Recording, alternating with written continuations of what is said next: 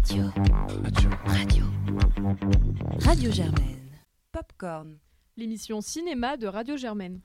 Saison 13 Bonjour à tous, vous écoutez Popcorn et c'est le 13e épisode de notre saison 13. Euh, il y a probablement une blague à faire là-dessus, mais je ne l'ai pas préparé. Et on se retrouve pour ce dernier épisode avant les vacances en petit comité avec Arthur Bonsoir. et Paul. Bonsoir. Et aujourd'hui, on va commencer par vous parler de l'incontournable de cette semaine et probablement de ce mois-ci si on se concentre uniquement sur le box-office et probablement le brouhaha médiatique. Euh, le petit nouveau de l'écurie Marvel, Spider-Man euh, No Way Home. No Way Home, merci, euh, de John Watt avec donc notamment Tom Holland, Benedict Cumberbatch, Zendaya, etc. Et donc on va commencer tout de suite par écouter un extrait de la bande-annonce. Ever since I got bit by that spider, I've only had one week where my life has felt normal. That was Et Arthur, c'est toi qui nous présente le film. Et oui, du coup, le retour de Spider-Man après Homecoming et euh, Far From Home, eh ben, il nous revient cette fois-ci, du coup, bah, avec bien sûr les habituels Tom Holland, Zendaya. Euh, on a le droit d'en dire plus, mais on n'en dira pas plus pour l'instant. Et qui va nous revenir, du coup, ce Spider-Man, euh, juste après, en fait, le dernier Spider-Man, où son identité secrète avait été révélée. Et comme son identité secrète est révélée, bah, du coup, il est poursuivi par la justice. Et il est triste, euh, Spider-Man, d'être poursuivi. Et du coup, il demande à ce qu'on oublie son identité. Sauf qu'en allant voir Doctor Strange et en demandant un peu trop pour ses gros problèmes, eh ben il provoque un putain de cataclysme et du coup je laisse Paul lancer euh, sa critique sur ce très beau résumé. Il faut savoir que je n'ai pas vu de film Marvel depuis Avengers 2. Donc ça doit faire depuis à peu près 2012. Donc j'ai euh, j'ai comme qui dirait pris un petit coup de vieux quand je suis entré dans la salle des halles, que j'ai vu un public assez varié finalement, la salle pleine, et que le film a commencé, je me suis dit euh, bah déjà je sais pas où je suis, ensuite je sais pas où je vais, ensuite putain mais ces incrustations sont moches. Et après ça a continué, continué, continué de fil en aiguille. Je dis waouh Zendaya joue plutôt mieux que Tom Holland, mais finalement elle apparaît deux fois moins, est-ce que ça vaut le coup? Et ensuite, euh, j'ai utilisé ce qu'on appelle ici le mot en B. Mot que je n'ai pas le droit de répéter sur les ondes, mais mes, mes comparses et les gens qui m'ont déjà entendu l'utiliser savent de quoi je parle, puisque le pauvre petit euh, Peter Parker, malheureusement, n'est pas admis au MIT à cause de la des révélations sur son identité secrète, et donc il décide immédiatement de détruire le continuum espace-temps pour pouvoir être admis dans l'université de ses rêves.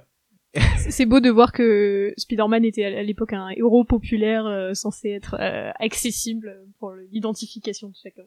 c'est c'est un peu le, le premier désespoir finalement qui vous habite. C'est les c'est les cinq phases du deuil. La troisième étant la, la rencontre avec un certain nombre de personnages, dont Alfredo Molina que vous avez peut-être vu parce qu'il est dans toutes les bandes annonces et qu'il a l'air euh, de ne pas vraiment savoir pourquoi il est là, éventuellement de chercher un sandwich pendant que les fonds verts, ces fausses tentacules et l'impression assez désagréable que tous ces acteurs ne sont pas dans la même pièce font le reste du travail. Donc on se lance dans un scénario qui n'a finalement aucun sens, où Doctor Strange disparaît au bout de 10 minutes, je dois vous admettre que je ne comprends plus rien au blabla. À un moment, Benedict Wong apparaît, j'adore Benedict Wong, je trouve qu'il a une voix magnifique, je, je ne peux pas m'en remettre, mais il disparaît tout aussi vite.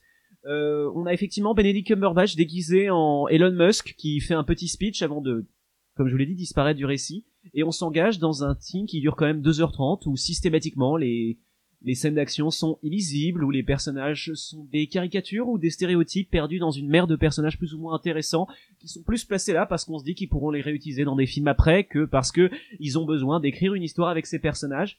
Et alors, est- est-ce que c'est pas un, un petit peu parce que moi je sais que les Marvel, euh, j'ai tous vu jusqu'à Avengers Endgame. Euh, est-ce que c'est pas un peu divertissant au moins? Arthur peut-être?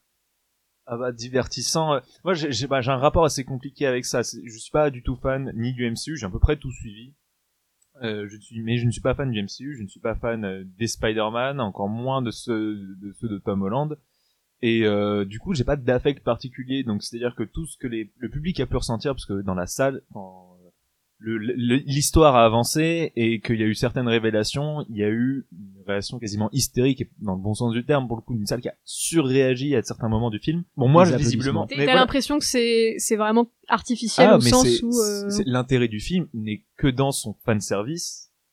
Et, et là non, parce que derrière, si on veut vraiment parler mise en scène et action, c'est euh, c'est pas mauvais en fait, c'est juste lambda, c'est-à-dire qu'on a vu ça 15 000 fois, c'est-à-dire que la moitié des... il y a une scène qui vaut le coup, qui est une scène avec Doctor Strange, qui reprend du coup le, le style du film de Scott Derrickson et qui est à minima assez créative ou du enfin créative. Vous avez pas vu en fait le Doctor Strange euh, de 2016 sinon euh, vous n'apprenez pas grand chose mais au moins voilà il y a une recherche il y a quelque chose il y a une construction de scène. Mais sinon la plupart du temps les scènes d'action sont plates sont vides.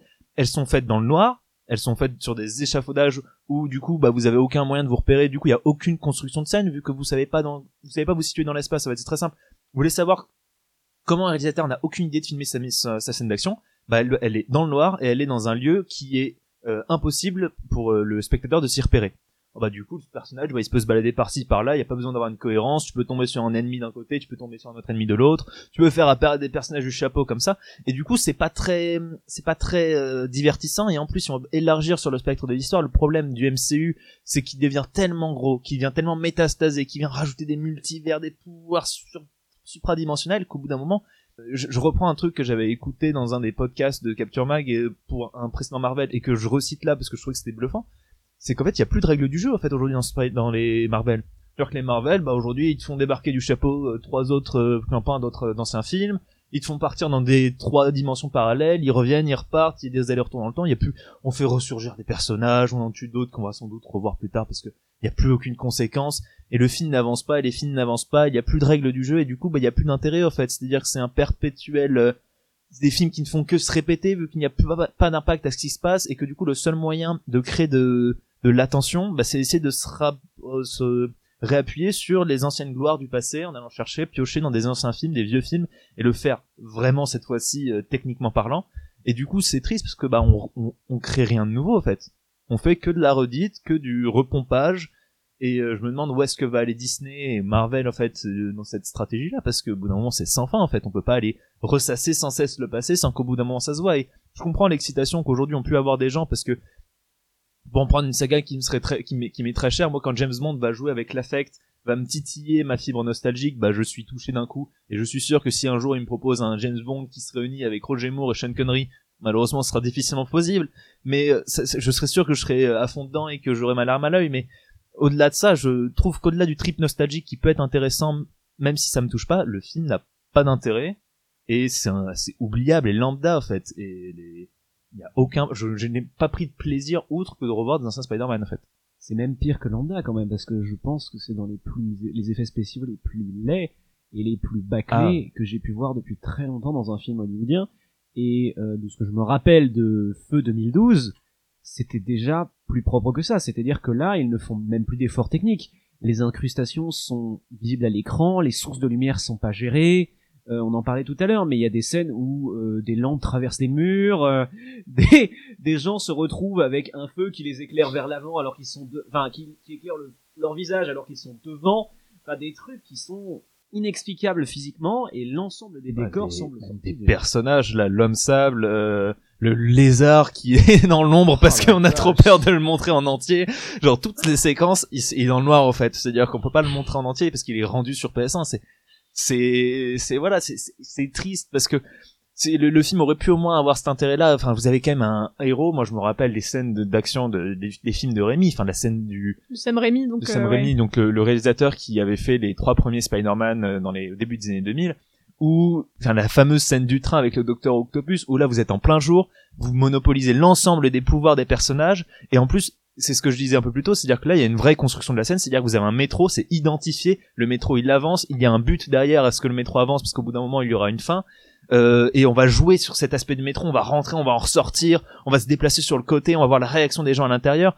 Enfin, je et là, la fin de la fin de ce film-là, sans spoiler, en fait, on va être sur un échafaudage autour de la Statue de la Liberté. Donc, c'est-à-dire que c'est même pas la Statue de la Liberté qui aurait pu être un super lieu pour terminer un film et même X-Men 2 arrivait à faire une meilleure fin sur ou X-Men premier du nom X-Men premier arrivait à faire une meilleure fin sur la statue de la liberté que là où on s'en fout que ce soit sur la statue de la liberté et au fait on est sur un échafaudage parce que le réalisateur n'a tout simplement pas eu les acteurs au même jour sur le même plateau et elle s'est dit bon bah alors comme ça on va éviter qu'il y ait des problèmes de repères spatial et du coup euh, ils vont se balader partout sur l'échafaudage et pas besoin de construction de scène. Et c'est navrant en fait Paul, le, le, mot de la fin peut-être. Vous savez quoi euh, Cette année, il y a une nouvelle saison de Dexter qui est sortie. Oui, c'est aussi- incroyable. j'ai vu, j'ai vu, vu les pubs Dexter, j'étais mais qu'est-ce que c'est que ce truc? On est doucement en train de se rediriger justement euh, vers un continuum espace-temps de nostalgie grossière, grotesque et relativement raté, qui, je l'espère, va disparaître parce que l'ensemble de ces projets ont été un échec. Mais si on en croit le MCU, objectivement, ça semble aussi rester chez une grande partie du public. Donc faites le bon geste et juste, je sais pas, retournez voir les, les domaines de Sam Raimi, c'était mieux. Bon, voilà donc l'avis de Popcorn sur euh, le C'est bien, on va film. bien perdre l'audimat là. Voilà le film euh, qui va probablement faire le plus de- d'entrées. euh, Remarque à Matrix la semaine prochaine, donc on verra Ouais. bien. Ça va être une catastrophe, Ouais, Matrix. Matrix, hein. je pense, va se planter, mais c'est vrai que Spider-Man, si on veut, on veut, on veut en parler, je suis, au, au moins pour les salles de cinéma, ça va leur faire un grand bien parce qu'on pense que ça va taper largement au-dessus du million, voire même toucher le million 5. Euh, on est parti aux États-Unis euh, sur les, les chapeaux. Alors, euh, il n'est pas encore sorti aux États-Unis, mais les projections le mettent comme l'un des plus grands succès au box-office De de- depuis le- la fin de la décennie, depuis la fin de la, enfin depuis le début de la pandémie, et peut-être même le premier film depuis, demi- depuis fin 2019 allait enfin taper le milliard. Parce qu'aux États-Unis, c'est quand même triste là actuellement le box-office. Le premier euh, film américain, c'est James Bond, il a 700 millions et il a galéré pour les atteindre. Il a eu besoin de la Chine, On se sachant souvient que des années où euh, le, le- Voilà. le but c'était d'aller taper le 2 milliards. Bon, au moins, euh, donc il va ramener du monde dans les salles, euh, et puis bon, voilà, si les gens aiment, tant mieux. dans les salles parisiennes, parce que n'oublions pas qu'en ce moment, ceux qui sauvent les petites salles de campagne, c'est les Baudins en Thaïlande. Un film dont vous n'entendrez pas parler ici, mais qui a euh, déjà dépassé le million cinq d'entrées. Donc, euh, allez le voir si vous pouvez. Je pense que c'est un film. Voilà, euh, donc sur Spider-Man et, euh, d'autres films au passage. On va donc euh, radicalement changer de registre puisqu'on va cette fois vous parler d'un documentaire, La Panthère des Neiges, donc réalisé par Marie Hamgay et qui raconte l'odyssée donc de Sylvain Tesson, l'écrivain explorateur, et Vincent Meunier, le photographe animalier, donc à la dans les montagnes tibétaines à la recherche d'une panthère des neiges qu'ils espèrent prendre en photo et donc on va avoir tout le temps de leur affût et leurs différents échanges autour d'un euh, d'un certain rapport à la nature, notamment entraîné par euh, la posture de l'affût, donc euh, qui est d'attendre très longtemps en espérant trouver quelque chose. Et donc on écoute tout de suite un extrait de sa bande-annonce.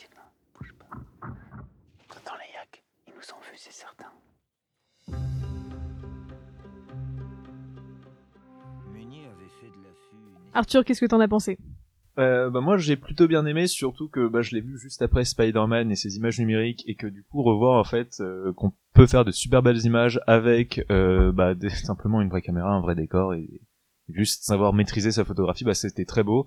Euh, J'avoue que c'est un film que j'ai beaucoup aimé, tout simplement parce que c'est un c'est un film contemplatif mais qui surjoue pas en fait cet aspect contemplatif et qui euh, s'amuse dans ses plans à essayer de, de jouer avec le spectateur notamment certains plans où euh, on va avoir des animaux qui sont cachés parce que c'est un documentaire animé donc du coup faut, faut trouver les animaux et à peu près un peu comme les, les, les, protagonistes de ce film qui passent énormément de temps à voir des grands paysages vides à chercher des animaux. Plusieurs fois en fait on va vous montrer des grands paysages et plusieurs fois vous allez essayer de chercher parce qu'on va vous les montrer pendant un certain temps vous allez essayer de chercher ce qui bouge chercher le petit animal puis soudain, soudain vous allez le voir et la caméra comme votre œil va essayer de s'en approcher s'en approcher s'en approcher et va les regarder de proche et je trouve que c'est une super dynamique faite pour montrer les, les animaux. C'est un film qui est assez compliqué en fait à critiquer, tout simplement parce que c'est quelque chose que j'ai davantage ressenti que plutôt euh, euh, vécu intellectuellement parlant, même si derrière je trouve qu'il y a une narration qui est assez sympathique, des, des- un rapport à la nature qui je trouve est assez intéressant sur la manière dont il est traité, sur la manière dont nous nous avons de traiter la nature, sur ce, le fait que nous ne regardons plus aujourd'hui la nature, au fait que nous l'avons défrichée et qu'aujourd'hui elle nous est totalement euh, étrangère et que nous en faisons nous en faisons aujourd'hui plus partie alors que nous en sommes euh, techniquement euh, Dépendants. dépendants voilà et euh, c'est moi c'est ce qui m'a plu et il y a un rapport au-delà au-delà du fait que ce soit des très très belles images un rapport à comment peut-on communiquer avec la nature et, et c'est pour ça qu'il y a une la scène de fin je vais pas la décrire mais la scène de fin m'a touché parce que c'était réellement bah, comment un animal face à nous va réagir, comment lui va nous voir, comment il va aussi nous apercevoir. Et c'est des questions en fait où comment la manière dont le film la pose, on ne s'est jamais vraiment posé en fait. C'est-à-dire qu'on n'a pas l'impression nous, nous humains, de coexister individuellement avec chacun des animaux qui sont autour de nous en fait. Et euh, là, avec les, différents animaux qui sont autour de lui, à chaque fois, on va essayer de décrypter, mais qu'est-ce qu'il pense de nous? Ça se trouve, il nous a vus, il a réagi comme ça parce qu'on était là, etc. Puis il vit également une vie autour de nous qui est presque en parallèle. Et ce discours de, on a aujourd'hui deux espèces qui n'ont plus l'impression de vivre dans le même monde.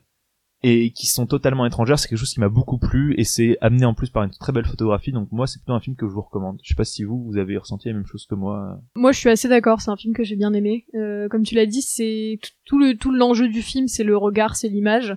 C'est qui ce qui regarde quoi, puisqu'évidemment, donc euh, c'est un photographe qui est vraiment ici le l'initiateur euh, et Sylvain Tesson qui va faire un peu le, le- le regard extérieur, la personne qui découvre cet univers et qui en fait l'expérience et qui le verbalise. Euh, et qui, voilà qui joue sur le regard qui nous ne, effectivement ne nous guide pas. Qu'il y a des images. Par exemple moi je pense à un plan qui m'a beaucoup marqué de de Panthère des Neiges qui est vraiment deux faces et qui se qui se fond euh, tellement dans le dans le dans le fond qu'on met un moment euh, dans dans le mur parce que c'est exactement la même couleur euh, etc et qui a absolument rien qui fait pour diriger notre regard sur cette panthère euh, qui fait qu'on pourrait limite ne pas la remarquer et passer devant. Et ça je trouve ça très intéressant en fait dans la manière à un moment ils le disent que voilà les animaux ils sont intégrés dans le paysage euh, ils s'en détachent pas contrairement à la présence humaine. Et donc à la fois en tant que propos sur le rap la, nature mais également sur l'art de la photographie et la manière dont euh, voilà un photographe il va devoir se plier à une certaine contrainte euh, parce qu'ils disent bon bah en fait on est dans la montagne euh, et là bah il y a des millions d'animaux qui nous observent et nous on est incapable de les voir et les trouver parce qu'on n'a plus cet instinct là et donc je trouve qu'il y a un double discours qui est vraiment intéressant et qui est extrêmement photographe enfin euh, photogénique cinématographique parce qu'il peut ne passer que par l'image justement. Et c'est là que du coup je vais tomber sur quelque chose qui me plaît peut-être un peu moins dans le film. C'est toute la partie beaucoup plus écrite donc qui va être incarnée par Sylvain Tesson que je trouve parfois un peu balourde qui a quelque chose de très artificiel aussi parce que c'est écrit forcément. C'est bah, parce que c'est un écrivain qui fait des belles phrases qui écrit bien qui du coup va rajouter quelque chose d'artificiel et de détaché à des séquences que je trouvais plus intéressantes où il va interagir avec Vincent Meunier qui est vraiment le gars intéressant il est fascinant ce mec enfin il raconte qu'il pourrait passer euh, 12 heures, euh, il s'en fout complètement 12 heures avec son appareil photo pour essayer de capter la moindre image. Enfin, moi, je trouve ça absolument fascinant. Et du coup, euh, la manière dont on va rajouter une voix off et un texte, je trouve que ça rajoute une explication dont le film aurait pu se passer, qui enlève un peu de cette émotion du fait de pas complètement nous prendre par la main, pas complètement, euh, bah, justement informer l'univers pour qu'il se plie à notre regard, et que, euh, bah, pour une fois, ce soit à nous de chercher, euh, d'essayer d'y trouver notre compte et de se rendre compte de ce qui nous observe. Et donc ça, ça empêche ce basculement d'opérer. Donc voilà ce petit regret. Je vais aussi mettre un bon point sur la musique. Euh, donc c'est Warren Ellis et Nick Cave. Qui sont euh, qui font partie de mon panthéon des musiciens euh, voilà je les adore. Donc euh, quand j'ai vu qu'ils étaient à la musique bah là elle est très bien utilisée elle est très organique. Enfin voilà c'est juste très beau c'est des beaux moments. Donc j'ai plutôt malgré cette petite retenue passé un très bon moment devant la panthère des neiges. Paul je crois que tu es plus mitigé Bah, en soi, je reçois sur beaucoup des points, sur la musique, sur la mise en scène, sur euh, sur Meunier, en fait, tout simplement, euh, sur, euh, bah, par exemple, quelques idées simplement intégrer euh, les recherches qu'ils ont pu faire, euh, cette petite caméra qu'ils ont posée dans un rocher qui va filmer quelque chose de complètement sauvage, d'inconnu pendant quelques heures, que- qu'elle va intégrer au récit et qui donne aussi des des images très étranges en fait, mais qui en même temps sont elles-mêmes d'une assez grande beauté sans avoir forcément besoin de des magnifiques caméras avec lesquelles elles se trimballent. Non, ce qui m'a emmerdé finalement, euh, c'est le même problème que toi, c'est juste que de récupérer des bouquins, enfin des extraits du bouquin de, de Tesson lu par lui pour euh, pour accompagner le texte, en fait ça fait Discovery Channel. Et une fois que tu l'entends, ça devient imbuvable parce qu'en plus il a le ton d'un présentateur de, mauvaise émission de télé à, à 23h un, samedi soir et que euh, c'est c'est bien, ça doit être super à lire parce que c'est aussi une expérience euh, qui est très différente. Mais quand t'as le t'as les images à côté, franchement, ça vaut pas le coup. Et rétrospectivement, c'est un problème parce que ça peut atta- attaquer jusqu'au plus beau moment du texte, enfin de, la vidéo, pardon, de l'image, qui sont effectivement cette espèce de de climax, de rencontre finale avec cette euh, cet animal onirique, qui effectivement est une scène euh, qui paradoxalement paraît plus surréel que le, les effets spéciaux délirants de, de Spider-Man pour reprendre les propositions. C'est juste que on a une scène qui est euh, en dehors de toute nature, paradoxalement, en dehors de tout, et euh, dont on se finalement qu'on a du mal à, à oublier, même à visualiser paradoxalement. Et ça, juste pour ces moments-là, je pense qu'effectivement le film peut, peut valoir le coup d'être vu. Mais si c'est possible d'avoir une version director's cut sans Tesson qui narre ses, ses vacances à la plage, ça serait mieux, je pense. Et justement, en t'écoutant, enfin pour euh, et puis après Arthur t'auras le temps de défendre mais euh, je trouve aussi ce qui est vraiment dommage avec cette voix c'est que Tesson en fait il parle de lui il parle de ce qu'il ressent et, et du coup là où justement dans les images on a quelque chose euh, bon c'est impossible d'avoir un point de vue neutre mais en tout cas un point de vue un peu décentré et pas complètement anthropocentré euh, sur les images qu'on nous montre. Très intéressant et du coup la manière dont euh, voilà Sylvain Tesson va dire globalement ce que ça lui fait se ressentir, qu'il y réfléchisse en mode ah c'est vrai j'avais jamais vu les choses comme ça, qu'il y a quelque chose de très enfin mon citadin euh, un peu relou et un peu trop évident, je trouve que c'est dommage parce que ça casse cette dynamique là. Mais effectivement, enfin moi je pense à un moment à une photo où il dit bon bah voilà, à un moment j'ai pris la panthère des neiges en photo sans m'en rendre compte. Euh, et donc il y a la photo en question qui apparaît où euh, et le moment où moi j'ai donc en, finalement forcément on va chercher parce qu'il n'y a pas de grosses flèches, pas de gros cercles pour nous montrer euh, ce qu'il faut voir, mais je l'ai vécu presque comme un choc. Et donc cette manière de raconter les images et de les mettre en scène, je trouve ça quand même assez rare. Et donc ça fait quand même fait que j'ai envie d'aller encourager euh, d'aller voir la panthère des neiges. Arthur, si tu veux rajouter quelque chose. Non, mais bah, je, vous rejoins après sur la, le, le fait que le texte de Tesson peut paraître assez euh, artificiel. Après, je le trouve pas si présent que ça, donc moi, ça m'a pas tant dérangé que ça. Surtout fait de la plupart des, des moments où ça discute, ça fait les interactions entre euh, le photographe, j'ai plus son nom, euh, Vincent Meunier. Vincent Meunier et Sylvain Tesson, justement, qui il a beaucoup Vincent Meunier qui est méga intéressant, même leurs interactions, comment ils, inter- ils discutent entre eux, entre bah, du coup ce photographe qui lui est à mi-chemin entre l'humanité et la nature, et euh, du coup bah, Sylvain Tesson qui lui est encore avec ce regard du coup très citadin. Moi, c'est quelque chose qui m'a beaucoup plu, et puis Oui, euh, ces échanges au- au-delà de la voix off sont vraiment très intéressants, c'est vrai. et ouais, et ça, et ça appuie, ça appuie, je trouve, sur ce, voilà, sur ce fait d'être à mi-chemin. Le film joue sur le fait d'être contemplatif, parce que du coup, il, bah, il, fait ressentir en fait cette attente. C'est-à-dire, le film ne dure pas long, très longtemps, mais il dure 1h40, mais il fait ressentir cette attente parce que vous allez avoir beaucoup de plans en fait où vous allez rien, rien à avoir, rien à, à aller chercher à regarder dessus en fait, juste des plans où vous allez simplement profiter d'un grand vide. Et euh, il, arrive à susciter ce qui est quand même assez fort, je trouve, à susciter le désir de voir un animal, euh, alors qu'on en a, on n'a pas un attachement particulier à cet animal, pas comme en tout cas peut l'avoir le, le photographe, mais il arrive à susciter cette euh, cette attente et comme tu l'as dit, c- cette scène de fin où on va enfin rencontrer du coup cette panthère, il est, elle est, cette scène-là est onirique en fait, parce qu'on en arrive à un point, on n'arrive même plus à y croire qu'elle puisse exister, qu'elle puisse arriver. On en, on s'en est fait une chimère et le film ne vous la montre même pas dans la tête en disant regardez elle, re- elle ressemble à ça euh, faut retrouver la même et tout ça dire que jusqu'à la quasiment la, la fin du film jamais on va savoir à quoi va ressembler cette panthère ce qui fait qu'on on s'en fait monts et merveilles on en fait une créature qui est dans un panthéon quasiment divin et que lorsqu'on la voit on se rend compte pire en fait c'est la nature Euh, c'est c'est c'est tout bête euh, comme comme nature et au final on se rend compte c'est nous qui sommes totalement déconnectés et qui sommes incapables de savoir quel est le bestiaire qui nous entoure et ça ça m'a beaucoup plu Oui, puis à un moment, justement, pour conclure là-dessus, ils disent à un moment, chaque, chaque bestiole qu'on voit est une apparition. Et Hmm. c'est- ouais, c'est- du coup, ça, ça résume très bien cette idée. Euh, bah, du coup, non, moi, je suis d'accord, enfin, la, la voix off est pas si présente que ça, mais c'est vrai que comme c'est le seul point vraiment que j'ai à reprocher au film, parce que Paul en aura probablement d'autres, euh, je le soulève, mais effectivement, on peut quand même vous recommander d'aller voir euh, La Panthère des Neiges pour euh, l'expérience qu'il propose c'est quand même un très beau moment. Et on enchaîne euh, avec le dernier film de cette sélection, Un héros, du réalisateur Asghar Farhadi, dont on écoute un extrait de la bande-annonce.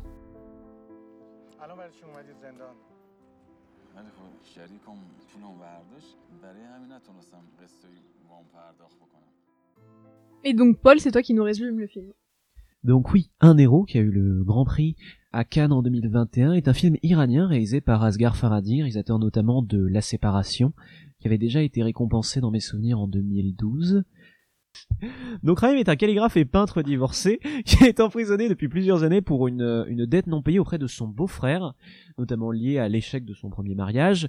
Et un jour en permission, il va tomber sur un sac abandonné. Il hésite d'abord à se servir du contenu pour payer sa dette, mais finalement décide au contraire de le rendre à sa propriétaire. Une euh, démarche altruiste qui va lancer une grande euh, machine médiatique qui risque d'emporter tous ceux à qui il tient. Et qu'est-ce que tu en as pensé, Claire? Alors je vais, je vais être assez bref parce que je l'ai vu à Cannes et donc j'en ai assez peu de souvenirs, ce qui en soi est, dit quelque chose sur mon impression du film.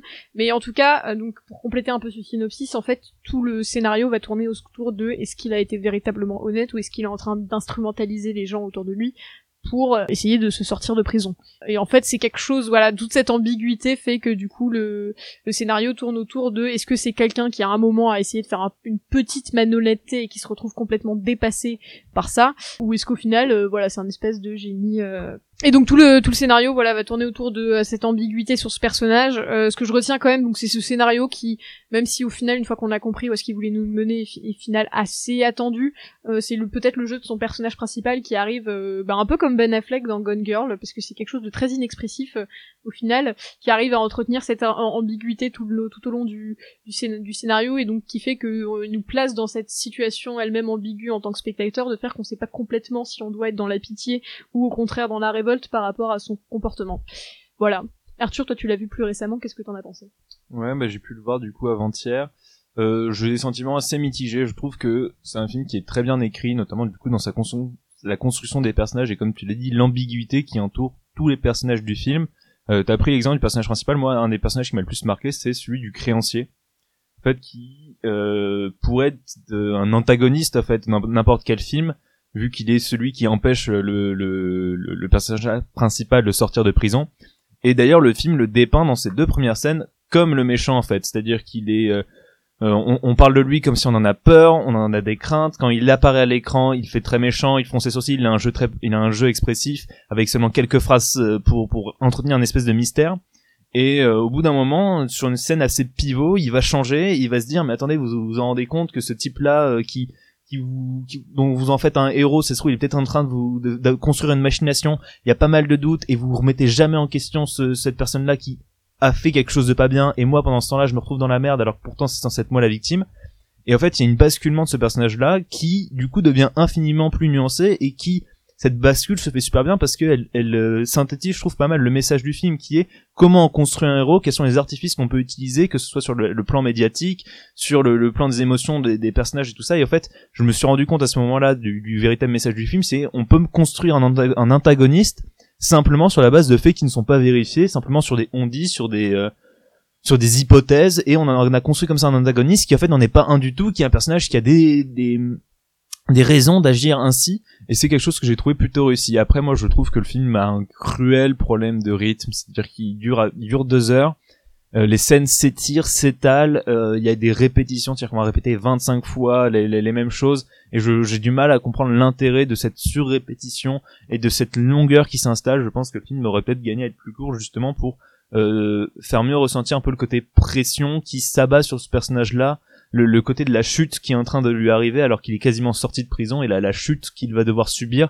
Et je pense que ça aurait gagné à avoir un, rythme un peu plus péchu parce qu'au final le personnage atteint le, sommet de le moment où il est le plus proche de sa libération à quasiment 30 35 minutes 40 minutes du film. Et après il ne faire que descendre sauf que les scènes se répètent et on a on a l'impression que l'histoire ne fait que trébucher en trébuchant en trébuchant en trébuchant et qu'elle a du mal à avancer. Donc voilà moi c'est là où j'ai un souci c'est le problème du rythme avec en plus des sous-intrigues qui je trouvais ne paraissaient pas vraiment pertinentes même si je pense que c'était voulu par le réalisateur de faire un portrait assez complet de la société iranienne.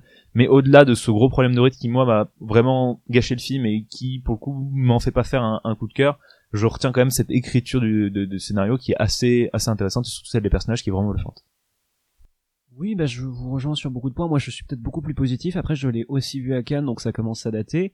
Mais euh, d'abord, Claire, tu mentionnais Gone Girl, et je suis assez d'accord avec toi, mais je pense que le plus incroyable, c'est que là où le truc du personnage de, de Ben Affleck, c'est qu'il tire tout le temps la tronche, celui-là ne fait que sourire. Et ce sourire est d'une intensité, d'une, à la fois d'une fadeur et d'une intensité, d'une terreur absolue qui est euh, fantastique. Et je pense que c'est assez complexe de maintenir une apparence comme celle-là, parce que c'est un personnage qui, il faut le dire, a l'air à la fois complètement fantoche et absolument terrorisé par ce qu'il fait, par ce qu'il s'apprête à faire, par les choix qu'il a à faire. Et finalement, c'est son indécision permanente qui, euh, qui l'emmène directement en enfer.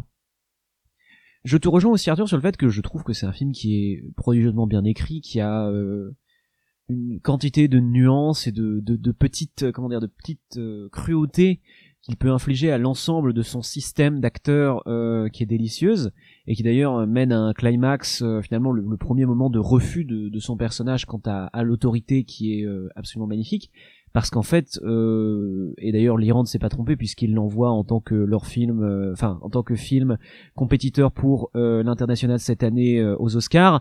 C'est un film qui est quand même extraordinairement critique du régime iranien du régime surtout de, la prison d'un des, prisons iraniennes où ils sont tous montrés comme co- soit corrompus soit veules soit pire encore c'est-à-dire tout simplement complices de, de, cette machine. Et finalement une fois qu'ils sont emballés ils préfèrent tout se faire disparaître et l'enfoncer plutôt que se mettre se mettre à tort ou à travers euh, utilisation de la religion aussi de la de la charité l'importance de la charité euh, la construction tout simplement de, de la figure tu l'as dit du héros du mythe euh, du mythe religieux donne un, un tout que je trouve assez saisissant. Et même s'il y a quelques lacunes dans l'ensemble c'est quand même un très très bon moment et ça c'est suffisamment désagréable pour euh, pour valoir le coup Ben, je crois que vous l'aurez compris, on vous conseille plutôt d'aller voir euh, découvrir euh, un héros de Asgard Faraday. Et donc pour terminer, on va euh, arriver sur les traditionnels coups de cœur et coups de gueule de chacun. En une phrase, Arthur, qu'est-ce que tu recommandes cette semaine? Euh, moi, je recommande. Alors, euh, j'étais censé aller voir Madres Paralelas, le dernier Almodovar, mais sauf que je ne connais pas du tout la filmographie d'Almodovar et que j'ai entendu des critiques qui étaient pas super. Et du coup, euh, je suis allé voir avec Juliette que vous avez l'habitude d'entendre Volver, qui était un film sorti en 2006 et qui en fait a été très très bien. Parce que moi, j'avais une image des rares choses que j'avais vues d'Almodovar comme quelque chose d'assez dramatique. En fait, au final, c'était un film qui avait une certaine humour et une certaine cruauté envers ses personnages qui moi m'a beaucoup fait rire. Penelope Cruz est bien sûr habitée dans ce rôle-là, elle survole totalement euh, les, autres personnages et en tout cas c'est un film que moi je vous recommande. Alors on va faire court, mais du coup, ben si vous avez une occasion de le voir, je sais que le Shampoo a fait, peut-être qu'elle est terminée, mais a fait en tout cas à un moment une grande rétrospective de d'Almodovar, donc je vous conseille en fait d'aller voir ces films-là tout simplement. Paul Alors moi c'est un coup de de quelque chose euh, parce qu'il s'avère que Hulu a annoncé hier que Oh I Met Your Favor, la série spin-off euh, de Oh I Met Your Mother, mais avec un- toute une nouvelle équipe et euh, en 2022 à New York avait été euh, allait sortir l'année prochaine. Et donc ça me permet d'une part de vous dire que c'est une série formidable et, et que vous devriez aller la voir parce que c'est c'est terrible et c'est Friends mais en moins bien mais ça vaut le coup et d'autre part de vous attendre à euh, que je vous en parle quand ça sortira donc c'est un coup de cœur euh, en avance sur Why Met Your, Why Met Your Favor produit par Hulu. Et moi, euh, très rapidement, je vais conseiller tout simplement euh, un film dont on avait parlé ici à Popcorn à sa sortie, Spider-Man Into the Spider-Verse, puisque, puisque quitte à parler d'univers parallèles, autant euh, se diriger vers des films qui le font bien.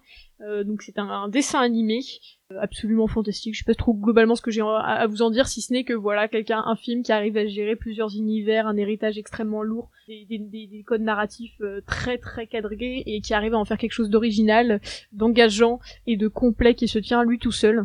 Euh, c'est également absolument magnifique dans le point du point de vue visuel mais également sonore parce qu'il y a une BO euh, euh, BO absolument magnifique puisqu'on va suivre euh, notamment à base de, morceaux de rap euh, que moi j'ai écouté en boucle depuis euh, puisqu'on va suivre cette fois non pas Peter Parker mais Miles Morales donc une autre un autre avatar de Spider-Man. Voilà, donc on espère qu'on vous a donné envie d'aller voir d'aller voir quelques films, que ce soit que ce soit en DVD à la télé ou au cinéma. Et puis nous, on vous souhaite de très bonnes fêtes. On se retrouve l'année prochaine pour le bilan de l'année 2021 et on vous dit au revoir. Au revoir.